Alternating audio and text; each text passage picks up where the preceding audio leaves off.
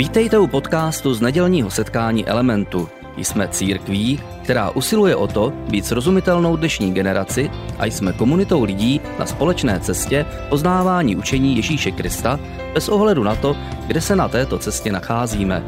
Doufáme, že dnešní přednáška bude pro vás užitečná. Zdravím Filamentu. Jsem moc rád, že jste dorazili na začátek téhle nové série, kterou začínáme právě dnes. A protože to je poprvé, kdy tady přednáším v tom roce, už jsme začali sice před dvěmi týdny, ale protože je to poprvé, já jsem tady na podiu a přednáším, tak mi dovolte, abych vám popřál také krásný nový rok. A doufám, že pro každého z vás bude lepší než ten předchozí. A doufám, že nebudete ztrácet naději ani v situaci, kdy se nebude úplně vždycky všechno dařit podle představ, protože někdy život takový je, že máme určité představy, máme určité sny, něco si vysníme, jak by ten rok měl vypadat a pak se nám přihodí různé věci, které nemůžeme některé ovlivnit, některé můžeme ovlivnit, ale ať se stane cokoliv v našem životě v tomto roce, tak já vám přeji, abyste nikdy nestráceli naději, protože je to velice důležité. Někdy, když se podíváme na náš život, tak se zdá, že některým z nás se zdá, že nám život protíká mezi prsty. Jakoby dny ubíhaly strašně rychle a máme pocit, že, že nemáme se čeho chytnout, že není nic, co můžeme uchopit do svých rukou, že ten život protéká jako písek a, a, a nejsme schopni jakoby najít nějaký pevný střed našeho života, něco, na čem můžeme stavět. A někdo jiný zase, a když se podívá na svůj život a na situaci a fázi a životní a moment, ve kterém se nachází, protože každý z nás je v nějaké životní fázi, a fáze jsou normální, přicházejí, odcházejí, tak se zdá, že, že jsme životem zahlceni, jako by toho bylo na nás strašně moc. Jsou určité momenty v životě, kdy to tak je, kdy máme pocit, že jsme zahlceni a, a, tak, a žijeme v době navíc, kdy se zdá, že a, nám není úplně vždycky zcela jasné, co je opravdu důležité, na čem opravdu můžeme stavět, co je vedlejší, co je důležité a trochu se v naší sérii těchto těch témat dotkneme. A dneska máme, jak už jsem nastínil na začátku, první díl seriálu, který jsme nazvali velice prozaický priorita práce peníze a, a budeme v ní mluvit právě trochu na tohleto téma, a toho, jak držet svůj život pohromadě. A možná si říkáte, a že je to chyba, že by tam měly být priority, množné číslo, protože máme v životě více priorit než jednu. A možná to je jeden z důvodů, proč nám někdy život protéká mezi prsty. Protože priorita z principu je singulární, ne polární. Když máme mnoho priorit, tak vlastně nevíme, na co se zaměřit na prvním místě. Musíme vidět, co je náš pevný střed. Musíme vidět, na čem opravdu stavíme, co je ta hlavní věc, která ovlivňuje všechny ostatní věci. A protože jsme v církvi, budeme mluvit o tom také, jak to ovlivňuje náš duchovní život a ta věc, o které budeme mluvit dneska, ovlivňuje ty ostatní věci, jako třeba naši práci, nebo jako naše peníze, nebo uh, jako uh, další uh, věci, jak spravujeme a pracujeme se svým časem. Tyhle ty principy, o kterých budeme mluvit v těchto těch následujících třech týdnech, jsou pro nás elementu velice důležité a čas od času se k ním vracíme a mluvíme o nich, protože jsou to takové hodnoty nebo cnosti, uh, které jsou pro nás důležité důležité. A dneska, jak už jsem nasínil, budeme mluvit na téma priorita, budeme mluvit o tom, co je to definice priority pro nás. Samozřejmě priorita, kdybychom měli dát jednoduchou definici, co je to priorita? Priorita je věc, kterou máme na prvním místě. To je jednoduchá definice. Když je to věc, kterou máme na prvním místě, která je pro nás ta nejdůležitější v životě. A pro mnoho z nás se to mění v průběhu životních fází. Když jsme třeba mladí lidé, tak pro nás nejdůležitější je představa třeba úspěchu. Chceme být úspěšní lidé, a, takže se hodně ponoříme do studia nebo do práce, nebo jsme takový jako nadšenci pro nějakou konkrétní záležitost nebo kauzu a snažíme se v ní být úspěšní. Snažíme se co nejvíc jako za každou cenu uhnat úspěch v té konkrétní oblasti, která je pro nás důležitá. Ale pak se třeba zamilujeme a najednou se naše priorita změní. A nebo se nám narodí děti a naše priorita se změní. A každé období našeho života je jako nějaká věc, která je takovým motivátorem pro nás a ty věci se můžou měnit v našem životě, ale pokud budeme chápat, co je naše celoživotní priorita na prvním místě, tak nám to pomůže právě zvládat všechny ty různé fáze, které v životě máme, ale hlavně budeme vědět, co je naším základním cílem. Ale uh, definice priorit to je jedna věc, to může být hodně technické. Mně se mnohem víc líbí, pokud to řekneme formou nějakého příběhu. A já bych rád na začátek sdílel jeden příběh s vámi, který jsem četl před lety v nějaké motivační knize a hodně se mi to líbilo. A možná ten příběh znáte dokonce, protože to není úplně neznámý příběh, ale líbil se mi, líbil se mi ten příběh, ten význam a smysl toho příběhu. Je to příběh o nějakém americkém turistovi, který přijel, přijel někam do Mexika na dovolenou a byl na pláži, sunul se na pláži, užíval si moře, užíval si teplo, užíval si sluníčko a jednou ráno, když šel plavat, tak si všiml, všiml si mexického rybáře, který se vracel z moře s loďkou a s úlovkem, protože většinou chodí brzo ráno, a vracel se s úlovkem čerstvých ryb. A tak to jako chvíli pozoroval a říká si, to je takovej, takovej pracan, ten, ten mexický rybář, ten uh, vidět, že, že to umí a že, že, že, že má v sobě něco. A tak si říkal, já bych mu mohl možná pomoct. Tak za ním zašel a, a říkal mu, uh, dobrý den, já jsem si všiml, jak taháte uh, z moře ten úlovek a říkal jsem si, to je strašně prima, je vidět, že máte, uh, že máte nadání a já bych vám chtěl říct, že, uh, že, že to je skvělé a chtěl jsem se vás zeptat, proč jste nezůstal na tom moři o něco déle, abyste chytnul ještě o něco více ryb. Proč jste chytnul jenom ty ryby, které máte? A ten Mexičan mu říká, no pane, to je proto, že to stačí pro mě a moji rodinu a zbytek prodám na trh a úplně mi to stačí na tenhle ten den. A takže ten Američan byl z toho překvapený, že OK, a co budete dělat se zbytkem dne, se ho ptal. A vůbec, eh, co budete dělat s volným časem, který máte ve svém dni? A ten mexický rybář se zamyslel a říkal, no pane, ve svém volném čase si hrají se svými dětmi, trávím siestu s manželkou Marí, večer jdu na procházku do vesnice, kde se svými přáteli popijím víno a hraju na kytaru a je to velice rušný a naplněný život, pane. Odpověděl ten mexický rybář. A ten američan byl z toho velice zaskočený. Říká, pojďte se, to mi přijde jako promarněný život. Já, víte, já mám, já mám uh, titul, mám vzdělání v mezinárodním obchodu a já bych vám mohl pomoci navrhnout firmu, kterou byste byl úspěšný.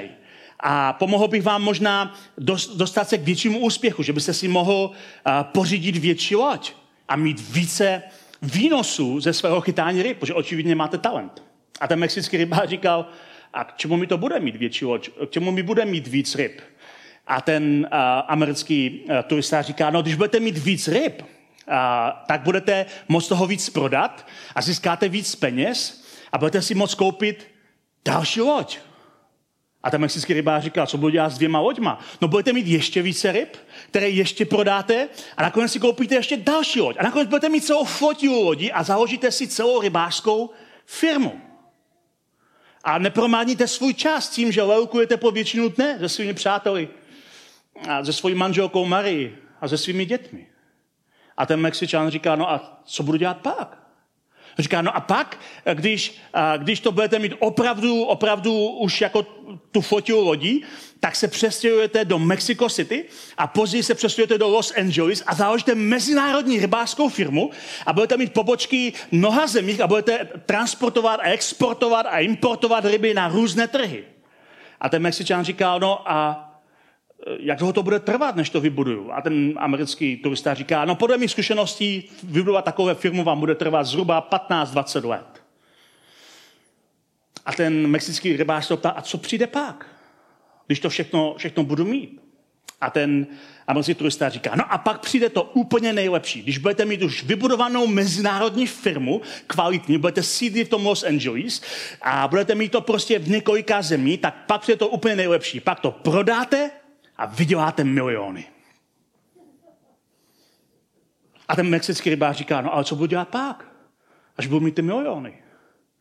A ten podnikatel řekne, no pak budete moci do důchodu přestěhovat se zpátky na pobřeží, kde byste mohl dlouho spát, trochu rybařit, hrát si s dětmi, trávit siestu se svojí manželkou, popíjet večer víno s přáteli a zahrát si na kytaru. A mně se tenhle ten příběh líbí, protože ukazuje velice plasticky, jak eh, my se někdy pachtíme za úspěchem v životě, protože máme vysněný cíl a hlavně protože nám někteří lajnují, že takhle má vypadat vysněný cíl, že jednoho dne bychom měli mít tenhle ten úspěch, jinak budeme mít promarněný život, aby jsme nakonec zjistili, že na konci toho příběhu je to, co jsme měli na začátku. A možná jsme to ztratili v průběhu. Protože to důležitější bylo pro toho rybáře trávit čas se svojí rodinou a pro mnoho z nás plnohodnotný život zahrnuje naši rodinu, zahrnuje naše přátele, zahrnuje uh, tu komunitu, ve které jsme. A můžu také říct, že opravdu plnohodnotný život samozřejmě zahrnuje také spojení s Bohem a spojení s tím, že, uh, že si vytváříme ve svém životě prostor pro něj, že si uděláme pro něho místo. Protože jako věřící člověk věřím, že Bůh a zlepšuje náš život a že Bůh v našem životě pracuje a že bez něho náš život často je bezcílný.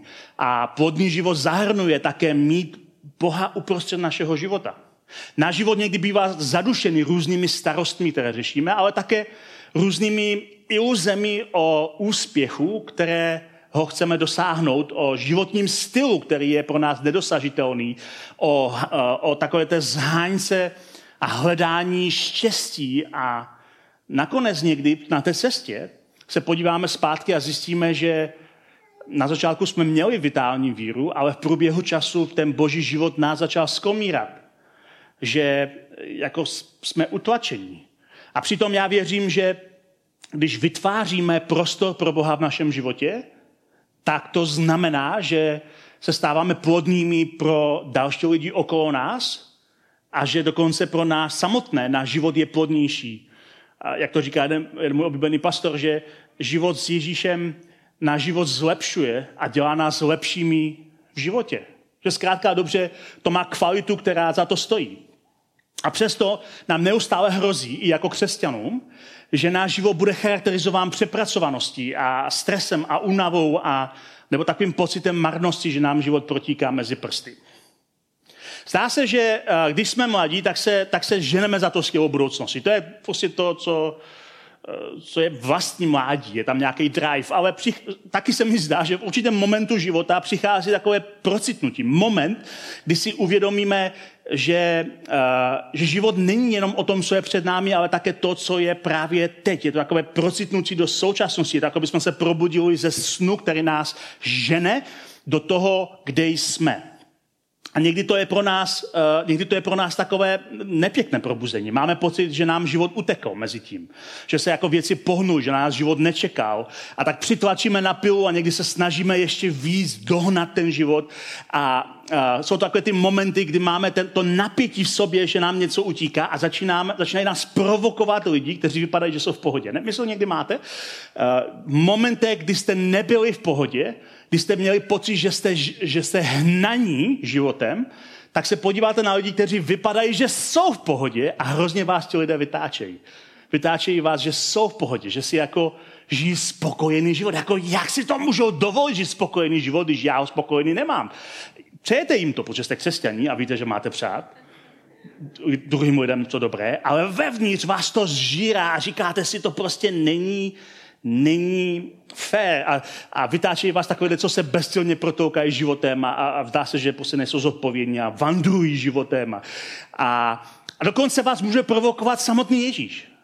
Ježíš vás může provokovat. Ježíš totiž hrozně rád provokovat. Nevím, jestli jste někdy to četli v evangelích, ale Ježíš v evangelích uh, není taková ta náboženská postava, která se postaví do prostřed s pultíkem a začne jako přednášet nějaký hezký teologický výrazy. Ježíš vlastně provokoval lidi a provokoval je někdy tak, že ho chtěli dokonce zabít po jeho přednášce. To se mně ještě nikdy nepovedlo. A ještě nikdy nikdo mě se nesnažil zabít po mé přednášce, takže do Ježíše mám velice daleko. Ale Ježíš provokoval lidi a Ježíš také říká věci, které nás provokují, které jsou v jádru dobré, které říká, ale provokují nás, pokud jsme v určitém momentu našeho života. A Ježíš říká, a možná jste četli uh, tenhle ten výrok v Evangeliu, a Ježíš říká svým učedníkům a všem svým následovníkům říká, pojďte ke mně, pojďte ke mně všichni upracovaní a obtěžkaní. A já vám dám odpočinout. Vezměte na sebe mého a učte se ode mě, neboť já jsem mírný a pokorný v srdci a vaše duše najdou odpočinutí. Mého je totiž příjemné a mé břemeno lehké. Ježíš říká, jestli se cítíš upracovaný a těší se, že toho máš na sebe hrozně moc a těší se, že je na, to, na to, toho, že, že jsi jako takový jako obtěžkaný, je jako tíha na tobě, tak přijď ke mně, přijď ke mně a já ti dám odpočinutí a můžeš si vzít mojeho, které je lehké a které je příjemné a které netlačí, jak říká jeden, jeden z příkladů. A my si říkáme, no počkej, počkej, jako jho, samo o sobě zajímavé. Jho, víte, co je to jho? Dneska moc, jako městský člověk moc ho nepoužívá, ale jho je, je to, co drží ty dvě krávy nebo dva voly vedle sebe, aby táhli jedním směrem. Je to ve své podstatě forma otroství. Ježíš tady říká, moje jho, které ti nasadím na krk, je příjemné a netlačí. Ale jestli jsi upracovaný a jsi obtěžkaný a je toho na tebe hodně, přijď ke mně, já ti dám odpočinutí. A my si říkáme, to nás provokuje, pro nás někdy vytáčí, protože si říkáme, je to opravdu tak? Je opravdu Ježíši tvojeho lehké? Je opravdu tvojeho a, příjemné? Protože zdá se, že někdy i jako křesťané oscilujeme na stupnici od úplné zaneprázdněnosti až po úplné takového vandrujícího ducha, kdy nemáme žádné ukotvení v životě. Co to znamená pro nás jako křesťany, že tvoje je lehké a že je příjemné? Možná je to proto, že nám chybí právě porozumění, co je ta pravá podstata, to, ten pravý cíl toho duchovního života, co, na čem to fakt spočívá.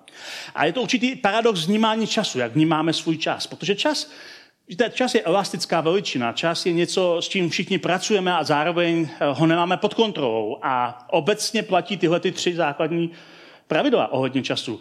A to je to, že přeháníme včerejšek.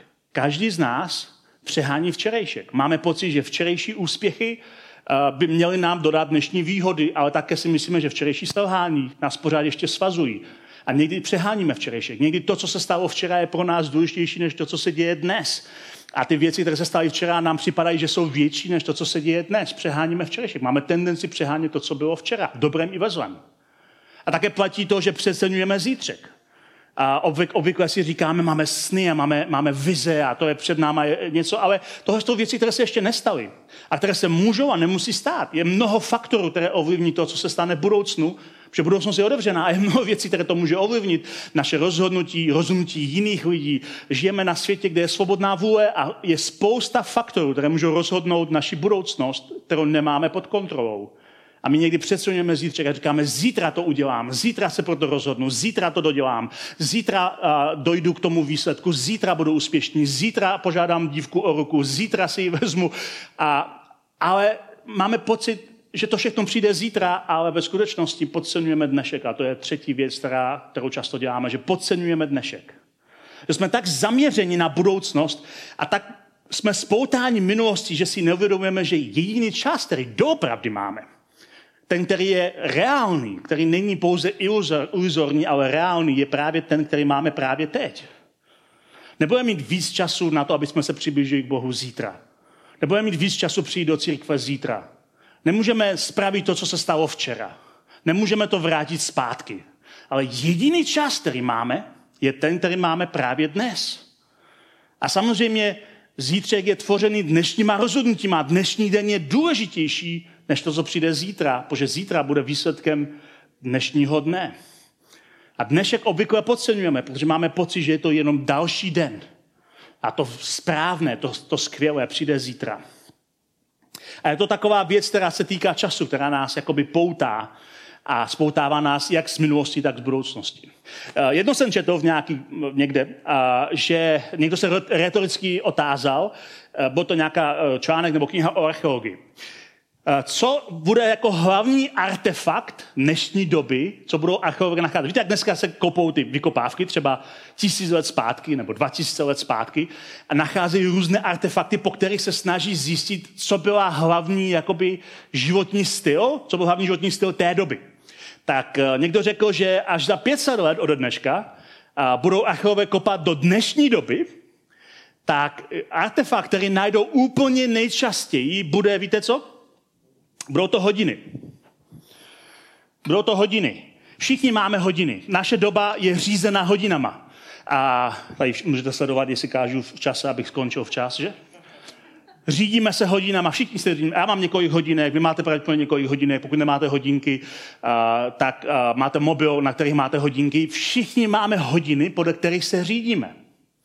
Začínáme tady včas, že jo, v 10 hodin, všichni máme hodiny.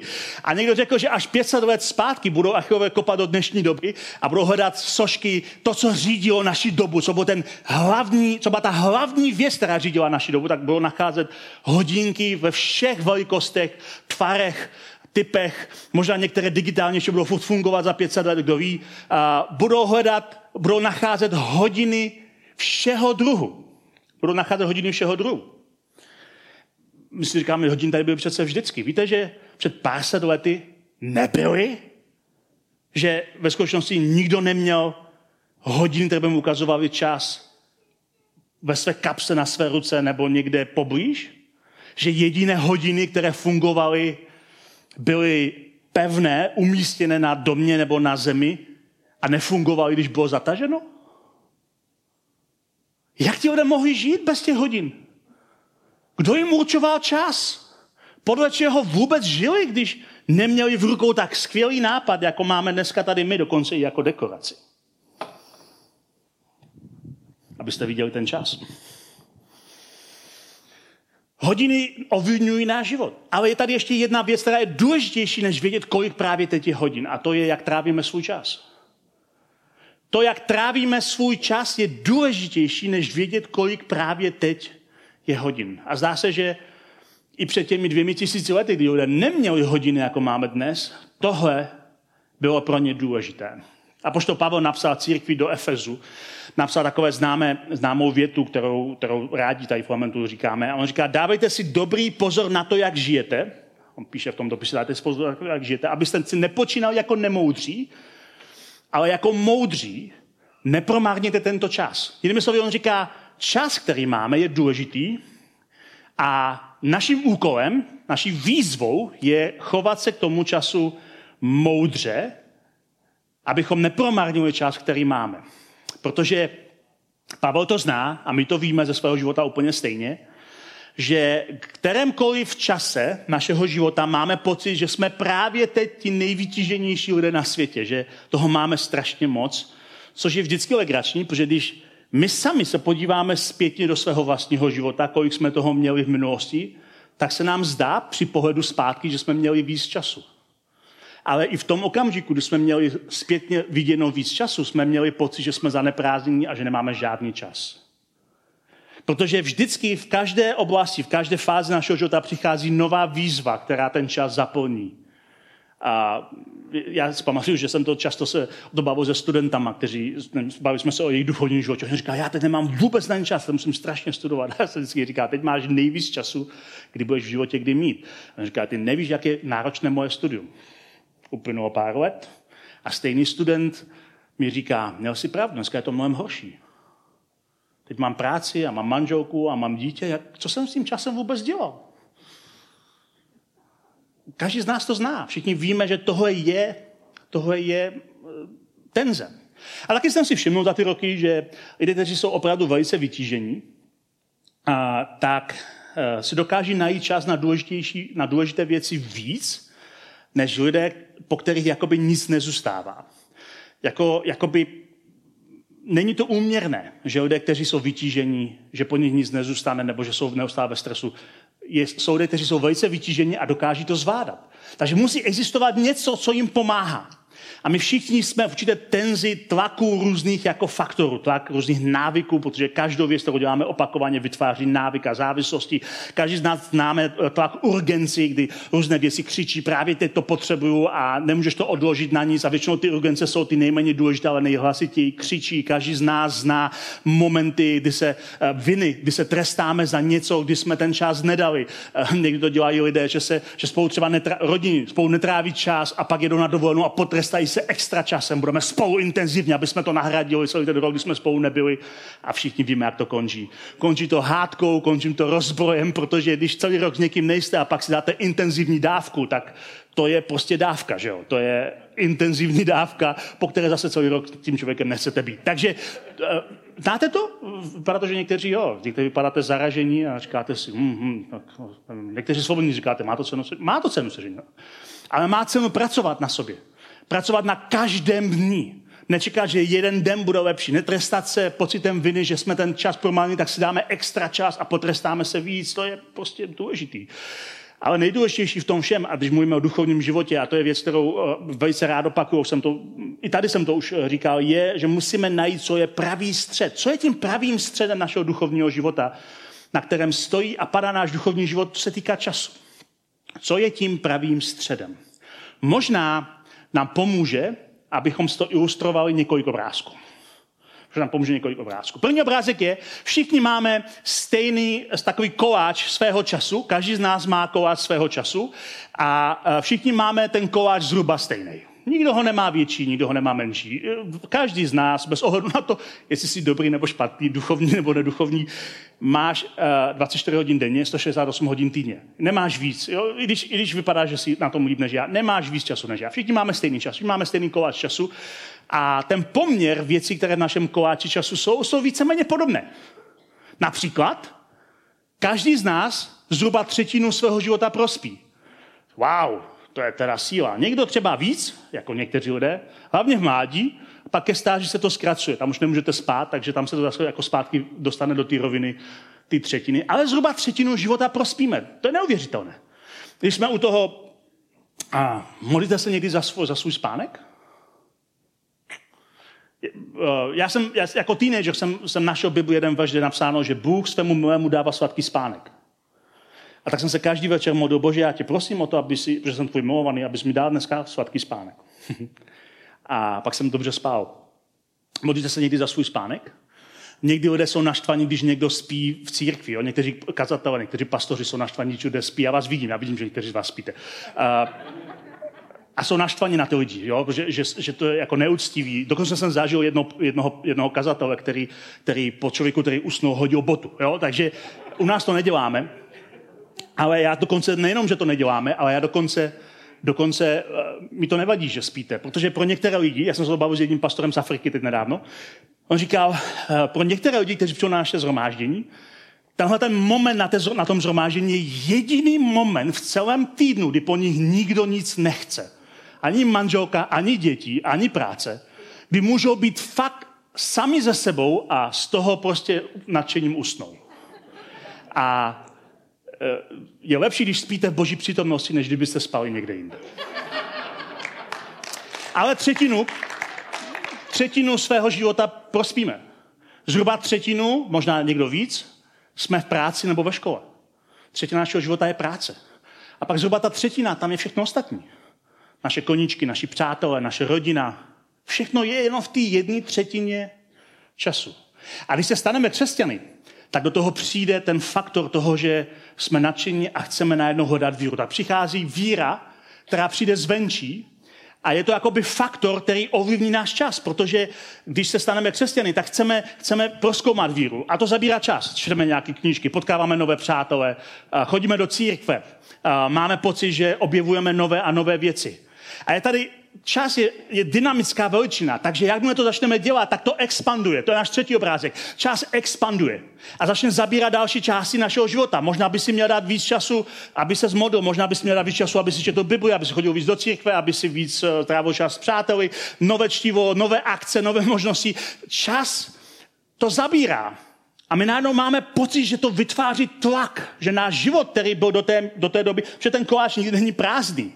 Ten koláč je vždycky něčím zaplněný, že tam je určitý tlak, že čím víc zabíráme času teď pro Boha, tím víc jakoby odmítáme jiné věci. Někteří přestáváme spát, někteří přestáváme pracovat, někteří přestáváme se stýkat s kýmkoliv jiným. Znáte to, je to prostě tlak. A začínáme mít pocit, že nemáme čas na svoje přátelé, že nemáme čas na svoje koničky, že nemáme čas na nic, protože čas není nafukovací, je elastický, ale je furt stejné množství. A tak přichází náš čtvrtý obrázek a to je protitlak. Každým tlakem přichází protitlak. Pocit viny, že jsme něco minuli. A když se do našeho pocitu viny, do našeho života s Bohem vkrade pocit viny, tak se dostáváme velice nebezpečně blízko schůzu do zákonnictví, kdy už nemáme živou víru v Boha, ale pokroucenou snahu se Bohu líbit. A je to tlak, který přichází zpátky, protože každý tlak plodí protitlak. A najednou máme pocit, že, že nemáme prostor. A většina křesťanů v tomhle momentě začne osekávat svůj čas pro Boha. Začne, přichází náš pátý obrázek, začne se vracet zpátky k tomu, tomu, co bylo na začátku. Výsledkem je, že začneme osekávat ten čas pro Boha, až se dostáváme na, na až, až naše víra stane takovou okrajovou záležitostí. Kdy do církve jdeme jenom, když se na to cítíme, kdy chceme mít život bez povinností, chceme být hlavně spokojení v životě, chceme cítit štěstí. Jsme nazobení, když o nás jiní lidé neprojevují dostatečný zájem, i když my sami o ně zájem moc neprojevujeme, z víry se stává koníček, zájmová činnost. Jedna z věcí, kterou jsme měli na začátku jako mnoho koníčků. Měli jste různé koníčky, víra se najednou stává jako zájmovou činností. Ten tlak a protitlak způsobí, že víra zůstane ve formě jenom koníčku. Zájmové činnosti. Ale zapomínáme na důležitou věc, že opak zákonnictví, toho rozpínavého, toho rozpínavého prostě tlaku, kdy se, kdy se snažíme uh, zabrat co nejvíc času, opak zákonnictví není milost. Opak zákonnictví je bezcílné duchovní vandrování. Je pro náš život jenom celá víra. Bůh je pro nás položka na seznamu, kterou můžeme osekat. A to je to, co se stává v našem životě, když nemáme jasnou prioritu. A jaké můžeme najít řešení? Chci říct že na začátku, že celý tenhle problém je vlastně uměle vytvořený. A existuje díky nesprávnému pochopení priorit a také nesprávně položeným otázkám. My vnímáme život jako lineární čáru, ale opravdový život je více v kruzi, děje se ve společenství víc než lineárně.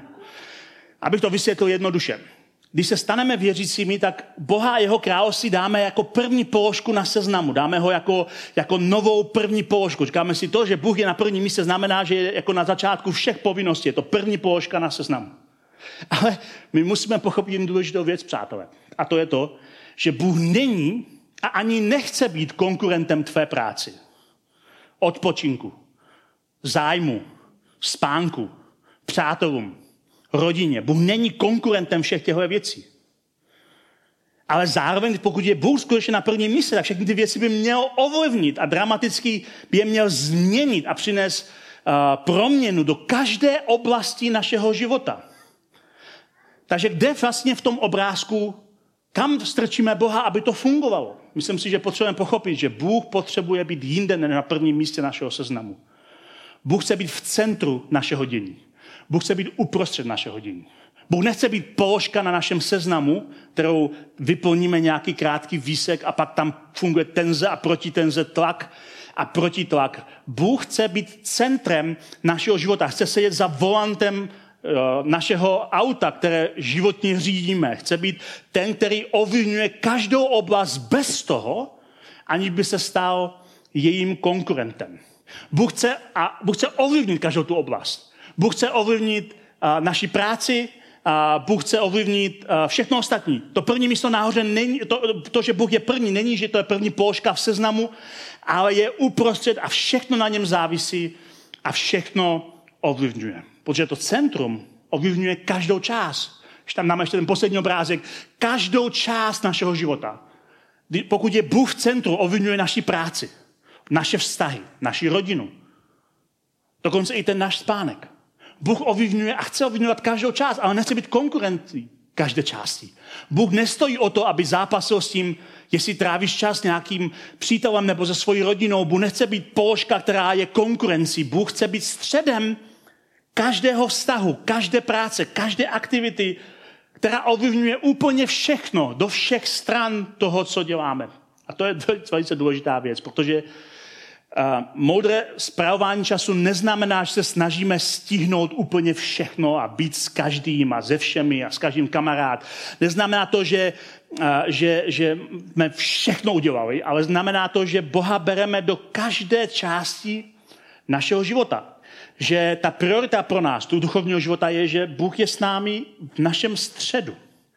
Což ale také znamená, že pokud si Boha nemůžeme vzít všude do našich vztahů a do naší práce a do našeho spánku, protože děláme třeba něco, co víme, že Bohu se nelíbí, tak pak to znamená, že Bůh tam středem v té oblasti není. Když mluvíme o prioritách, o prioritě, priorita našeho života, když mluvíme o křesťanech, duchovního života, je, že první místo je v centru dění. První místo je v centru dění.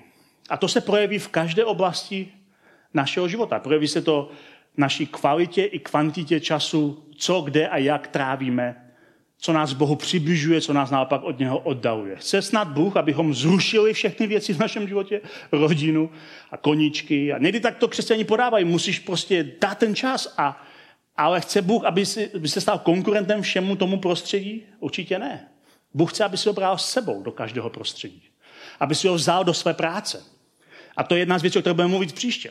Bůh chce, aby si ho vzal do své práce. A pošto Pavel říká, ty můžeš pracovat tak, jako by si sloužil Kristu, i když vlastně pracuješ pro někoho naprosto bezbožného. Můžeš si ho vzít do své práce. Když se budeš chovat jako člověk s Bohem v práci, tak to promění tvoje pracoviště. Můžeš si vzít Boha do svých financí, můžeš si vzít Boha do své rodiny. Doufám, že si vezmeš Boha do své rodiny. Můžeš si vzít Boha do svého spánku, můžeš si vzít Boha do svého odpočinku. Když bude Bůh s tebou v každé oblasti života, změní to, jak funguje tvůj odpočinek, tvůj sport, jak fungují tvoje vztahy, tvoje kamarády. Možná někteří s tebou nebudou chtít být, protože ta kvalita bude jiná a bude je provokovat to, že jsi jiný. Změní to? Mělo by to změnit. Najednou se totiž začneme chovat jinak. Začneme mluvit jinak. Začneme flirtovat jinak. Začneme jíst jinak. Začneme pít jinak. Začneme mluvit jinak o jiných lidech. Začneme dodržovat pravidla jinak. Budeme mít jiné životní cíle. Ale pro nás je důležité, že naším cílem pro prioritu není mít pocit viny, kolik času Bohu dáváme, ale jestli je skutečně centrem našeho života. A jestli skutečně ho můžeme vzít kamkoliv jdeme a cokoliv děláme. to se mi modná závěr. Pane Ježíši, já ti děkuju za to, že uh, ty nejsi konkurentem našeho života, ale jsi středem našeho života. A dej nám moudrost každému z nás, jak můžeme z tebe udělat pravý střed, pravou prioritu našeho duchovního života tak, aby každá část našeho života, náš volný čas, náš pracovní čas, dokonce i náš odpočinek, byl s tebou. Já se modlím o to, abys nám dal moudrost, abychom nepromárnili tento čas, aby nám neprotekl, ale ani nás nezahltil tenhle čas, ale abychom našli pravý střed našeho života. Amen.